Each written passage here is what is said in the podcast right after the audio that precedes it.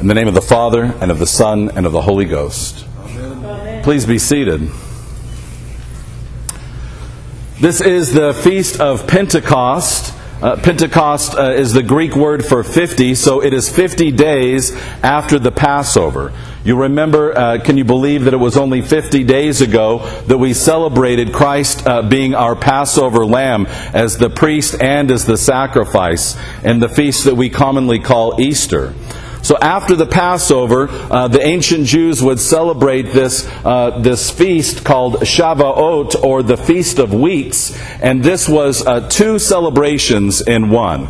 It's the celebration of the first wheat harvest, so that early wheat harvest, and it's the celebration of the giving of the law, the giving of the Ten Commandments. So they were doing two things, celebrating uh, that giving, that provision of God in, uh, in the wheat harvest, in the produce of the earth, and in the produce, uh, that living bread, which is the Word of God. So both that, that physical bread and that living spiritual bread, both being celebrated. And this is why all the Jews from all over the world are gathered in Jerusalem on this day. They're there to celebrate the Feast of Weeks. That's the, the feast that they're there for. And so they come to celebrate, and what they find is a celebration not like they had ever seen before. They find that celebration fulfilled in the Holy Spirit the Holy Spirit fulfills that gift because, again, that living bread of the Spirit is given to them. You'll recognize that uh, not only is this uh, whole crowd of Jews from all over the world gathered, but the apostles are gathered, and they're gathered in the upper room where they had been meeting for weeks since before uh, Jesus was crucified. And they're there, you'll see in the Acts of the Apostles, in one place of one accord. So these are two fundamental criteria for the church. We are the church when we meet in one place and when we are meeting with one accord. That means we're meeting all for the same reason. We all are here, and we are all the church when we are here in order to worship the Lord. If we're here for another reason, we're not being the church. So when we're unified in place and in purpose uh, under uh, our Lord and Savior Jesus Christ, we are the church. And because they've humbled themselves, they've lowered themselves, they're ready to receive the power of the Holy Spirit. You remember that Jesus has already given them the Spirit. He's breathed on them. So they've had the Holy Spirit, uh, but now the Holy Spirit is alive and acting in them in this new and bold and profound way as it is time for this harvest. It's time for the harvest of the Spirit to come. And they've further submitted themselves and humbled themselves in obedience before the Lord. This is what's required of us if we're going to participate in this harvest. We have to submit ourselves. We have to say, I'm going to give up what I had planned to do what I might like to do instead on, on this day, or whatever my plans might have been, and I'm going to humble myself. I'm going to submit to the plan of God. And when we do that together as the church, then we're opening all the doors and windows of our hearts and our minds, and we're allowing the Holy Spirit to come in and to act in us and to lead us into His holy ways. We're uh, able uh, to be instruments of the Lord, and truly the apostles are instruments of the Lord. They become these, these mouthpieces uh, to do these mighty works. And what is it that they do? They tell of the works of God.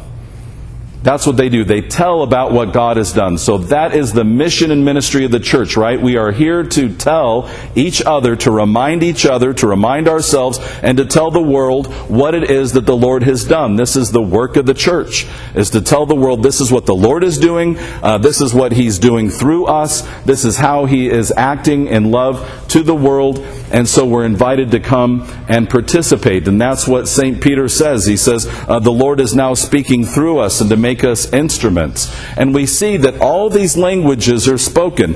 Christianity is the only major world religion out, throughout history uh, that is not an ethnic church in any way. We do not require anyone to speak a certain language. Uh, we uh, recognize that all nations, all peoples come together uh, to worship the Lord. So there isn't one language, there isn't one tribe that's represented, but all peoples are brought together in unity in God. This is a reversal, it's a miraculous reversal of the curse of Babel. In Genesis, we read that the nations of the earth were gathered together, the peoples of the earth were gathered together for one purpose. They had unity. Which is what the world tells us we're supposed to have, right? We all get together, we're all on the same page, we all work together, we'll do great things. This is what the people of Babel said. Let's all get together, we'll all work together, we'll do something great. What was their problem? Their problem was that they were doing it to glorify their own name. They were going to put their name on the top of the building. Look what we did. Look how great we are. And this is the fundamental sin that separates us from God pride. To say, I need some credit. Somebody needs to recognize me. I did this. Look how great I am. And so that self centeredness of pride is what separates them from God.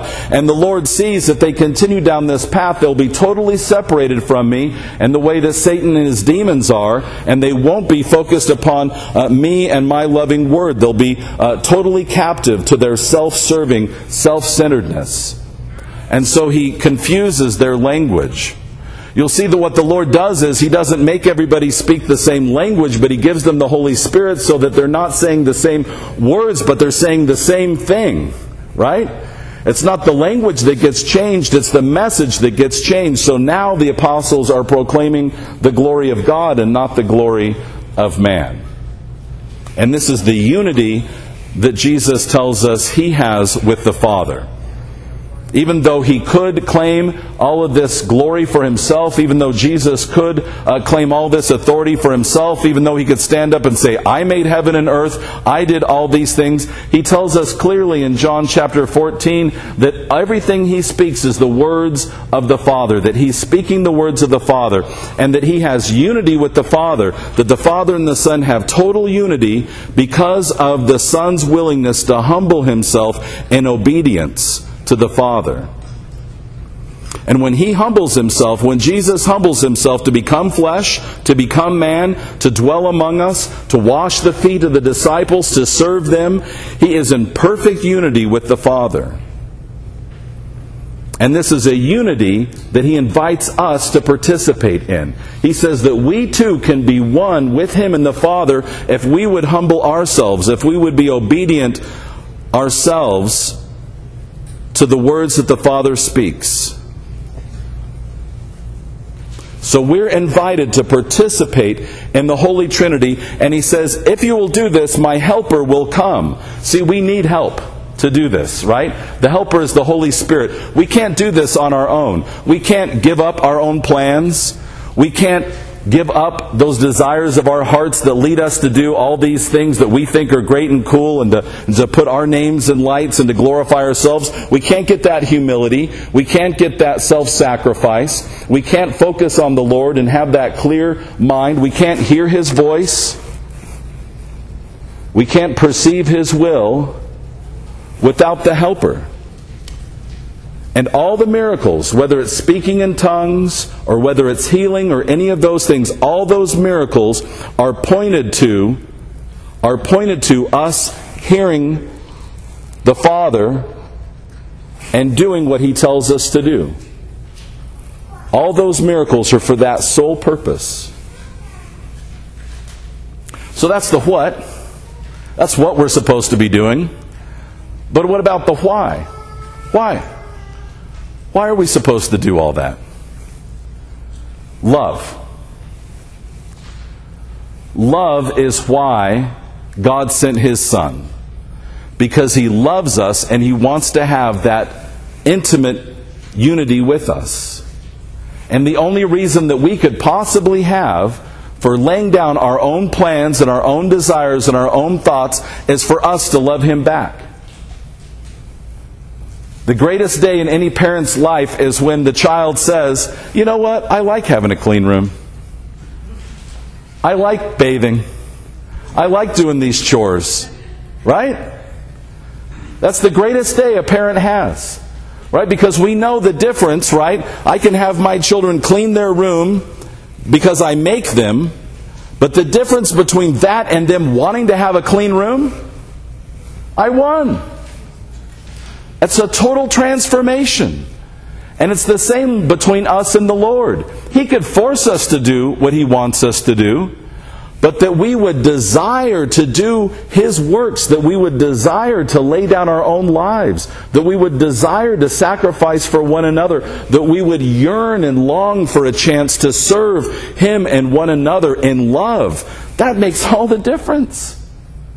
When we're in love, nobody makes us do what our beloved is doing. Nobody made me do what Aaron wanted to do, right? I wanted to do what she wanted to do. I wanted to go to the restaurant she wanted to go do. I wanted to go and do the things that she was doing. Why? Because I love her. I want to do what she's doing. Nobody's making me do it. When we're in love, we want to do what the other wants to do.